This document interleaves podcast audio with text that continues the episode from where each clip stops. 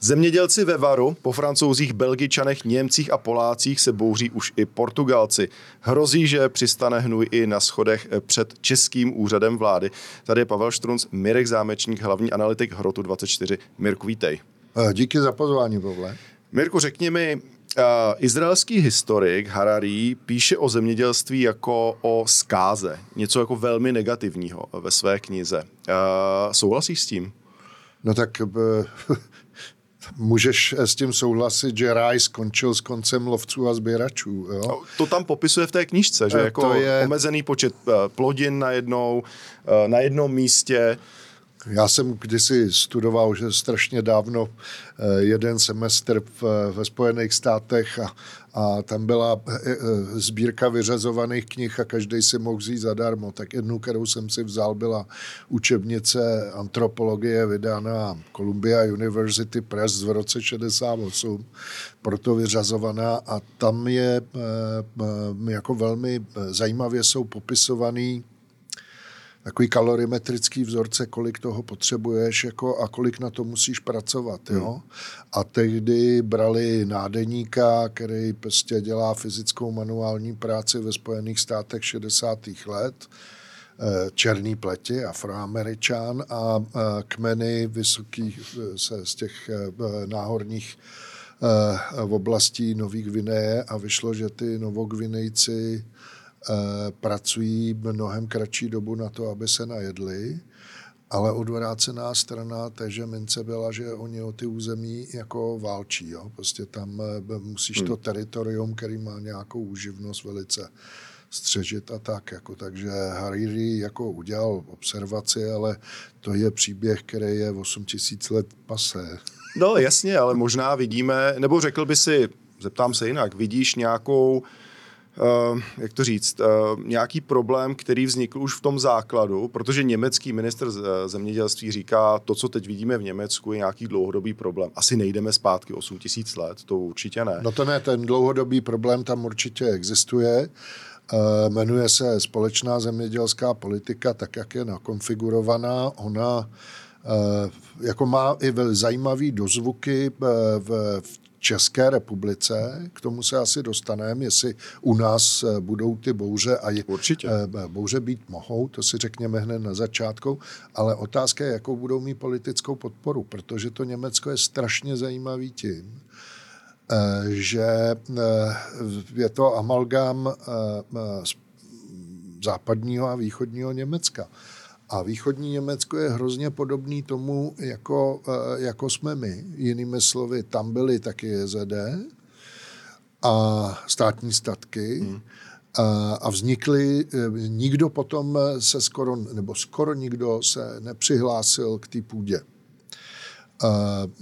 Takže vznikly velmi podobně jako u nás, jako velký zemědělský společnosti, právní subjekty. Zatímco, když si vezmeš Bavorsko, tak to je taková ta zemědělská oblast, která je hezká. To je ten tradiční sedlák. Na pohled. To jsou ty lidi, kteří pracují na gruntu, na mnoze mají statky staré stovky let, jako krásně se starají o půdu, vědějí všechno o těch svých pozemcích, nevymrskávají tu půdu, neničejí. Rakousko, to je taky moc hezký na pohled, no protože nikdy nepoznali kolektivizaci, ale bývalá NDR ano, no a tam ten vztah k půdě pochopitelně, prostě to je námezní zaměstnanec, který jde, a půda je v soukromém vlastnictví, jenom si řekněme, ví, že v Česku vlastní půdu, zemědělskou asi 3 miliony lidí, jako malinký parcelky. A 100. Já jsem jedním z nich. Ty seš jedním z nich, já jsem byl donedávna, ale na Slovensku, ale to má, ale malej, jako to má obrovský důsledky. Jeden z těch důsledků je, a dneska se bouřejí kvůli tomu, že se zemědělcům nanucuje ekologizace. Jo? Že se říká, budete používat méně pesticidů, budete používat méně herbicidů. Připomeňme jenom, že podle statistik, a já bych jim i věřil, je u nás daleko zdrženlivější používání i těmi zemědělskými společnosti pesticidů, nežli na západě. Tam ta chemie jako jede fest. Jo? Taky jako u nás pláčeme nad ztrátou biodiverzity, ale my se dostáváme tam, kam prostě takový Holandsko nebo velký kusy Francie a Německa, jako i toho západního, byly dávno. Proč? Protože je obrovský tlak na tu produktivitu. Sice dostávají zemědělci hektarové platby za hektary obdělávané půdy, no ale přeci jenom jako prostě ten tlak na tu efektivitu je obrovský. No a výsledky vidíme u nás, že vznikají mnohem větší výměry půdy, což je špatný pro biodiverzitu a mimochodem velmi špatný, to když jako biodiverzita, jako některý lidi vůbec nerozpláče, ale co by mělo rozplakat úplně všechny, že ta půda degraduje. Jo, prostě velký výměry, to jsou splavy, proč jsou u nás jako vždycky zanesený silnice a potoky, no protože se špatná orba, jako velmi nevhodný střídání kultur a čím to je, oni vědějí, jak by to měli dělat. Jako pozor, ty lidi nejsou hloupí, ale oni jsou pod velkým ekonomickým tlakem. A teď začneš utahovat šroub z té ekologické stránky. Jo? No právě. A to se dělalo dlouho. Jako, jo? Prostě to ekologické hnutí, dokud šlo o to je zajímavé v Německu třeba, tam dokud šlo o to, že budeš bio, jo, což je taky dlouhý přechodný období, taky je s tím spousta byrokracie. Ta byrokracie je jeden z důvodů zcela legitimních, proč jsou ty zemědělci jako skoro v celé Evropě jako nazlobený. Jo. Ale dořekněme to, jako prostě ten tlak opačného směru, jo, prostě od té honby za výkonností k nevýkonnosti a dávejte půdu ladem, ideálně 4%, dělejte všechny tyhle opatření. No a když za to není adekvátní, ono je to vždycky pracnější. Jo? Dneska máš fantastický zemědělský technologie, to máš, které jsou pekelně drahé. Ale zároveň, promiň Mirku, zároveň ti na těch polích, a je to i... Já si pamatuju mojí generaci, která odcházela do Velké Británie sbírat jahody a sbírat další plodiny, protože tam nebyla pracovní síla, protože Angličané to odmítali dělat. Tak něco podobného dneska vidíme na českých polích. No dneska no, protože zdražela pracovní síla a Češi to nechtějí dělat. Jako to je, já jsem mluvil s firmou, která se zabývá obchodem s lesními houbami a mám prostě takovou lesní produkci, borůvky a kdesi cosi.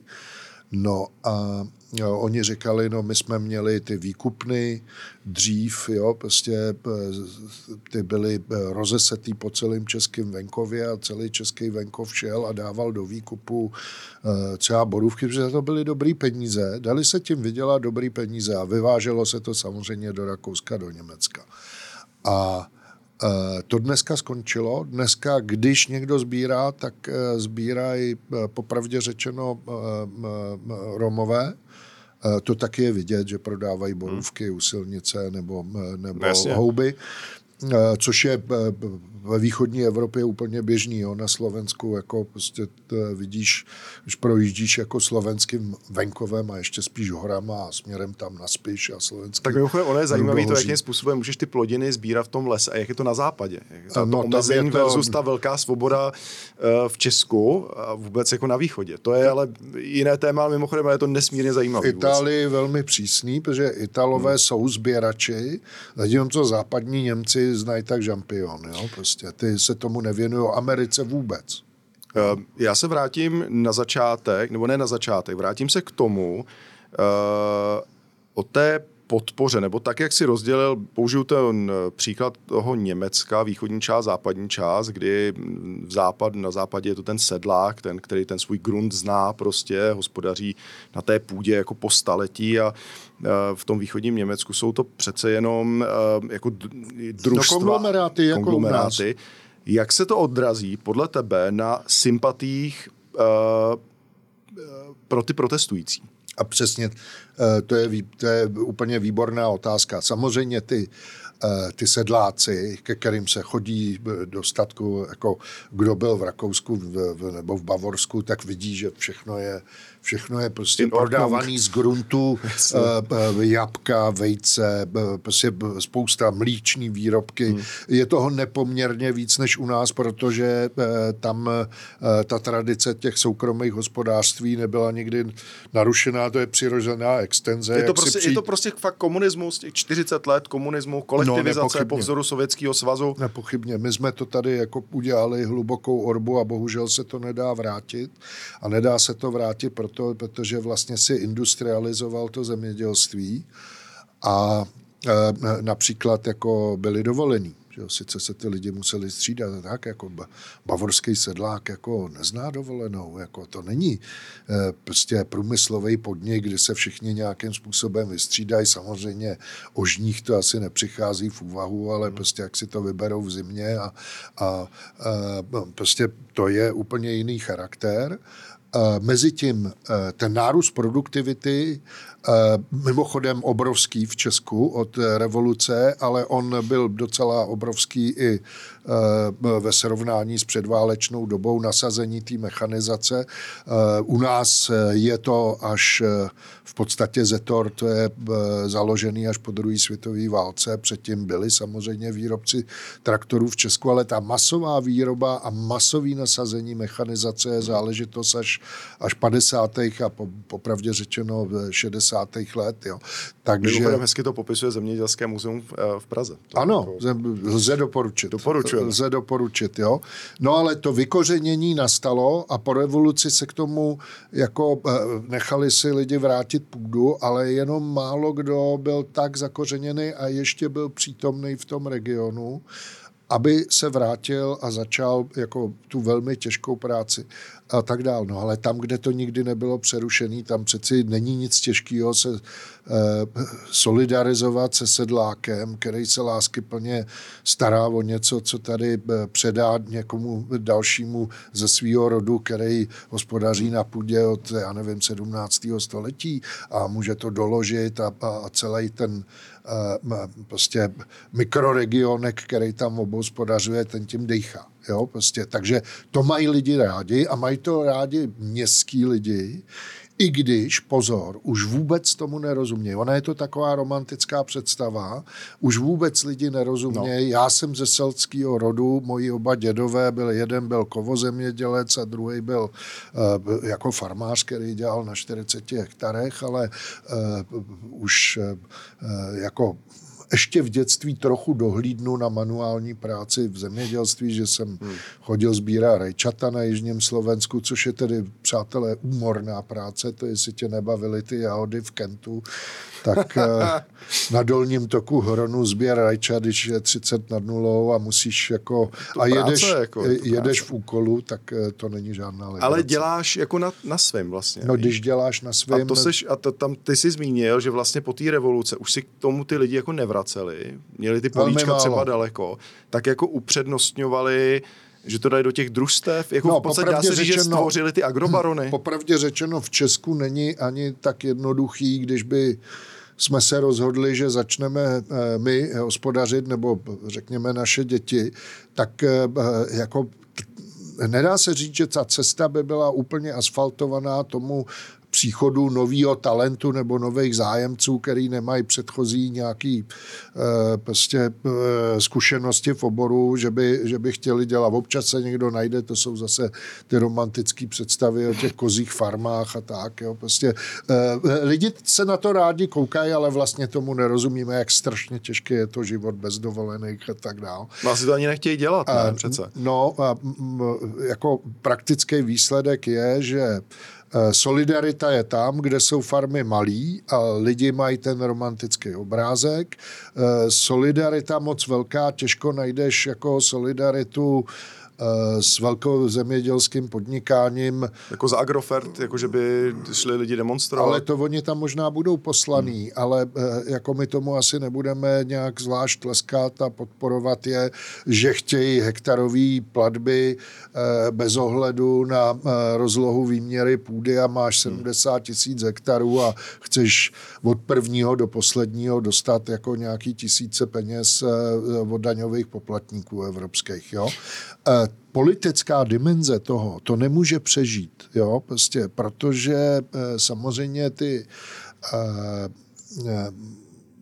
zemědělský dotace, tyhle ty nárokový hektarový dotace, o tom je přesná evidence, ona ta evidence jako se dá dohledat až do toho konečního uživatele, takže kdo sbíral nejvíc, jako máš tam strašně často bulharský jména, protože Bulharsko taky jako totálně skolchozněný, takže z toho velký země, tam vede všechny země, které mají tuhle historii, mají i svý agrobarony, jo, prostě, protože to je přirozený proces, kam to tak jako dovede, jo? Prostě je to dneska strašně kapitálově intenzivní, jo? Prostě a zemědělské společnosti, které mají 3000 hektarů, tak jsou dneska skoro malí, jo?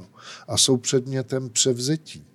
A dneska prostě to spěje k těm obrovským konglomerátům, opravdu velkým firmám, který dělají počítačovou vědu v zemědělství, říká se tomu precision farming, jakože prostě dáváš přesně tolik hnojiva, orba pomocí GPS a tak dále, jako vlastně strašně efektivní. Vlastně. No, efektivní, protože lidská práce je drahá, no.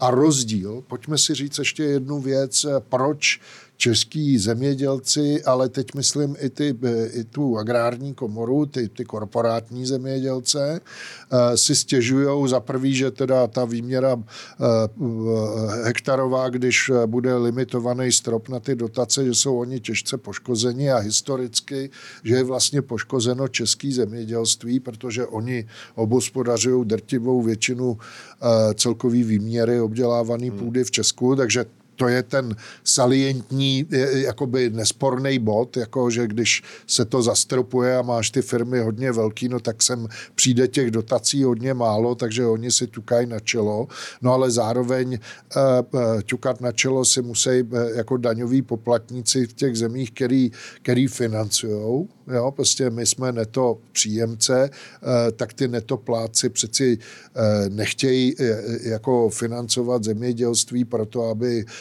aby obohacovali jako agrobarony, jo, a dávali dotace, ale i na technologie a na všechny ty věci. To, co má zachovat toho malýho, udržet ho na té půdě, aby vytvářel tu bukolickou krajinu, jasně. To je ta romantická představa, kterou ekonomika i v Evropské unii chráněný všema celníma sazbama a kvótama vyvrátila. Teď je vidět mimochodem velký zdroj toho protestu, aspoň v našem středoevropském regionu je Ukrajina, že se suspenduje. Tak to je jako, na to jsem se chtěl dostat, protože to je kapitola sama o sobě. To je jako obří. Ano, tak pojďme si říct, obilnice. Že Ukrajina má čtvrtinu celosvětového výskytu nejúrodnější půdy na světě, to je černozem ukrajinská. Takže to je z jejich orné půdy, jsou to víc než, nebo tuším, tak 2/3, jestli jsem četl ty statistiky správně, u nás to je tak jako kousíček Polabí, nepatrný kousíček Pohoří, něco je na Jižní Moravě, musíš se o to strašně dobře starat, protože... No, ale i na Ukrajině, jo. Prostě na Ukrajině větrná eroze obrovský problém. Ty nesmíš dělat jako surový v obdělávání půdy jako hlubokou orbu, když je klimatická změna a jsou velký sucha, ona ti prostě odvane ve větrných bouřích. Jo. Mirko, řekni mi, kdyby se Ukrajina stala součástí jednotného zemědělského trhu Evropské unie, co by se stalo? No, tak co se stane, to je úplně jasný. Jo? Ukrajina má taky svý agrobarony. A nebude vůbec žádná vůle prostě tam posílat peníze na to, aby se tam mělo dobře 500 oligarchů přeci. Jo, prostě, takže bude limitovaná výměra, což tak jako bude mít velmi rozdílný dopady. A pro cenu, pro zásobování Evropy. Tak kdybychom to dělali tak, jako to děláme teď, jo, že v zásadě Česko si dělá nějakou redistribuci, ale vlastně může dát i tu platbu na ten poslední hektar z té největší výměry, byť sníženou, no tak by jako ta Ukrajina zbankrotuje společnou zemědělskou politiku. Spousta ekonomických liberálních myslitelů říká, že včera bylo pozdě. Jo? Protože oni, ta liberální, volnotržní jako teorie ti říká, že každý by se měl soustředit na své komparativní výhody. Nejzjevnější ukrajinská komparativní výhoda je samozřejmě ta černozem. Čím víc technologie a precision farming, ale v Americe precision farming znamená no tilling, jo? Takže žádná hluboká orba se dneska na většině půdy ve Spojených státech nekoná, protože tam ty prašní bouře by s těma polema, tak jako když byl Dust Bowl v 20. letech, ne, tam jako zemědělské praktiky se velmi změnily. No, Brazílie jako ve výrobě cukru, samozřejmě, že vydrtí Kuba jednou, až bude jako tam jiný režim a bude schopen jako dělat produkci cukrové třtiny jako pořádně, tak zase, že prostě ta cukrovka má úplně jiný parametry. Úplně jiný parametry, no ekonomicky volný obchod nevydržíš, jo, prostě ta cukrová třtina má mnohem větší obsah cukru, který dostaneš z 1 hektaru a děláš to na obrovských výměrách, jakože na argentinský maso, soju a cukrovou třtinu padají pralesy. Takovej ten nádherný ekosystém Cerrado se mu říká, jo, prostě, který to jsou takový savanový lesy, jako opravdu krásný a pak takový ty obrovský močály, Pantanal se to jmenuje, tam jezdí všichni jako velcí zanícení milovníci přírody. No jo, akorát že to vypálíš většinou to vypálíš tak, že tam přijdou nějaký bezemci, který tam chvíli něco hospodařejí, pak to zničej a pak přijde obrovský konglomerát, který to vykoupí. Vláda řekne, no byl tady sice amazonský prales nebo Cerrado v jižním Mato Grossu, no ale už to tady není, takže teď povolíme, aby se tady dělala zemědělská výroba a oni přijdou. A Brazilci jsou mimochodem na tropické zemědělství i po stránce vědy a výzkumu jako nejlepší na světě, takže ty to splanírujou, no a na tu efektivnost nikdo nemá. A jsme zpátky v Evropě u protestů.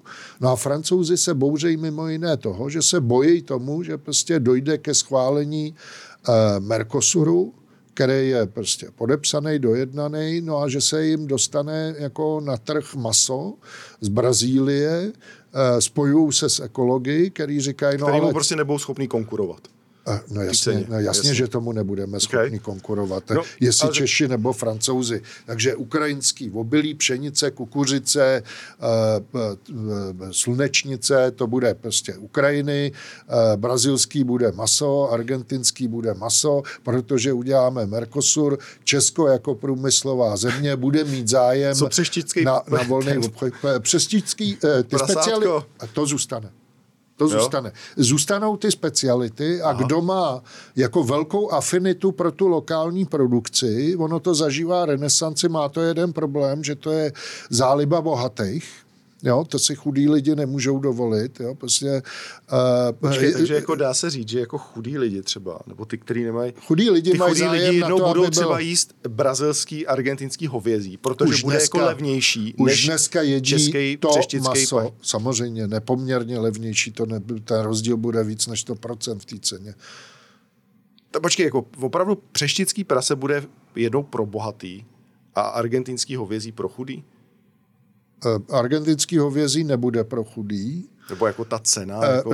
Ne, argentinský jako... hovězí jako vytěsní jako řadu producentů evropského hovězího, ale ne úplně samozřejmě, akorát, že ten obchod zroste a ty cenová hladina klesne, takže budou mít problémy s rentabilitou a teď je právě ta základní otázka. Když chceš dělat volný obchod, což ta Evropa jakoby postzemědělská, obrovský zemědělský producent, ale dělá na tom 1% populace, tak jako chceš prodávat služby, chceš prodávat průmyslové výrobky, chceš se dostat na jejich trhy a oni říkají jasně, ale naše komparativní výhoda je v soji, kukuřici, hovězím mase a třtině a tak třtinovým cukru, no tak jako jak se teda dohodneme, přátelé? Chcete náš trh? Jo, tak nás puste s tím, co umíme my. A stejná debata bude, no jak chceš nejvíc pomoct Ukrajině, než jí nechat realizovat svou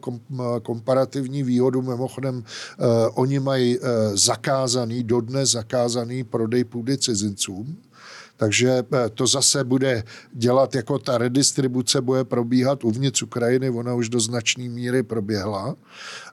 Ty si můžeš pouze půdu pronajmout a ještě prostě to bude velmi zajímavý z hlediska toho postupného začleňování Ukrajiny. Jak říkám, je to na evropský poměry hyperproducent. Výměra orní půdy na Ukrajině je stejná, jako je rozloha Itálie. Že? A Itálie je, řekněme si, asi 3x větší než Česko. Jenom se ještě vrátím k těm protestům, to, co vidíme ve Francii, to, co vidíme v Německu. Ve Francii mi to připadá jak opravdu z té knížky Serotonin od Michela Houellebecqa, kdy tam to dokonce v jeden moment skončí fatálně. V tom se ukazuje, že on je jako skutečně geniální spisovatel. Tedy. Dovede se předjímat, no. Fantasticky odhaduje trendy, jako neuvěřitelně. To, na tom se shodneme. Dá se říct, že český zemědělec se může zachovat podobně? Vykydá někdo hnůj, ono se to teda stalo, byl to nějaký ojedinělý případ před úřad vlády. Potáhnou čeští zemědělci na úřad vlády? To se nedá vyloučit. Problém je v tom, že ta asociace soukromých zemědělců, která združuje ty, kteří se vrátili k hospodaření na půdu a některý, já ty některý hospodáře jako znám a jako to je lék na duši. Jo, prostě i s nima mluvit a tak. A na Jižní Moravě je člověk, který prostě zároveň je na Mendelu, jo, prostě je to prostě jako vysokoškolský odborník, který se vrátil k hospodaření a dělá ho moderně, ale přesně s tou dávkou té ekologie, co by si chtěl vidět. Jo. Dobrý, ale to jestli je 1 nebo 2%. To no, tu zemi nenakrmí. To tu zemi nenakrmí, to je pravda. To říkají ty velkozemědělci. No ale velkozemědělci zase bojují za věci, které jako dost dobře se ti jako nechce podporovat. Jo? Oni říkají, my se budeme starat, jako, rozumíš, you get what you pay for. Jo? Prostě za co zaplatíš, to dostaneš. Chcete víc těch biopásů a tak, jo? Všech těch opatření. Biodiverzita se dá do té krajiny zpátky dovíst, ne, že ne. Ale zaplaťte. Pan Taraba to ukázal, to je ten, který hospodaří ekologicky a dělá všechny ty hezký věci protierozní a pro biodiverzitní. Celý ten problém je, že to něco stojí. Jo? Obětuješ část výnosů v krátkém horizontu, jo, prostě snížíš se produktivitu, snížením aplikace umělejch hnojiv a herbicidů, pesticidů, ta krajina začne být pestřejší, je to dražší, jde to buď do cen potravin, anebo je to dotačně nákladnější. Jo? A teď si pojďme říct, jako jak to v té Evropě chceme dělat, protože levnější dotačně to být nemůže, pokud chceme dosáhnout těch ekologických cílů. Jo. A teď nemluvím o tom, jako to, co dělali Holanďani, že řekli, že kvůli metanu a dusíku jako budeme snižovat jako stáda hovězího dobytka. Jo. To je přišlo šílený. To je šílený, ale taky by si měl vědět, jaký je rozdíl mezi chovem dobytka v Česku na maso, což je jako z hlediska přírody, jako ty pastviny, nejsou to nejkrásnější, co se dá udělat, jo? Prostě nejsou to ty jako druhově velmi pestrý pastviny, které jsou extenzivně spásaný. To, co máme v Bílých Karpatech. Já vím, to je ta romantická představa. Máme ale Šumavu, která měla docela velkou výměru orní půdy a nemá, a celý je to prostě chov dobytka na maso, mnohdy v biokvalitě, ale mnohdy na vývoz. Jo? Prostě. Takže celá ta věc je mnohem složitější, a když to budeme chtít jako dělat jako ještě víc a půjde to do rostlinné výroby, no tak to nebude levný. Tak uvidíme. To nebude levný. A jako kvůli tomu chceme protestovat, no měli bychom se o tom velmi kultivovaně bavit, jo? Prostě udělat z roku na rok dvojnásobek kontrol. To, co se povedlo komisi, tak jako kvůli tomu by přeci, s tím můžeme sympatizovat okamžitě i tady od mikrofonu. Prostě proti tomu se má protestovat a je dobře, že se ozvali. Jo? A proti těm kontrolám Bruselu. Jo, no ale proti sbírání dotací, který nejsou zaměřený na to, aby nám vrátili přírodu zpátky a zlepšili kvalitu půdy a spodních vod a já nevím čeho, teď my tu krajinu máme opravdu hodně poničenou, tak si věď, jo, prostě jak to vypadá, jo, prostě a zkus si lehnout na louku a dohledávat, jako kolik toho je, já znám krásný pastevní areály s Zubrama, ale tam... To jo, ale ta realita, ta masová je úplně jako ta nikde masová jinde. Realita je jinde, ale chceme mít levné potraviny zároveň, nechceme mít mezinárodní obchod, ty zemědělci rozhodně ne. Ty chtějí mít jako chráněný celoevropský trh, jako už Ukrajina je něco, co bude velmi obtížný střebat, jako je to fascinující téma. Není to vůbec triviální, těm protestům jako nevohrnujme nad těma lidma nos, nikdo z nás by tu práci dělat nechtěl, ona je v některých chvílích je hrozně krásná, jako zejména taková, když to děláš to drobný druhově pestrý, ale ono, to je skoro jako, aby jsme si to platili jako nějaký muzejnictví, jo, prostě, nebo nějakou péči o krajiny. Jo, prostě to moderní zemědělství je o něčem jiným a budou s tím velký problémy do budoucna. Takže se to musí radikálně změnit. A budeme se o tom bavit. Mirku, děkuju. Díky moc. Díky za pozvání. Hezký den.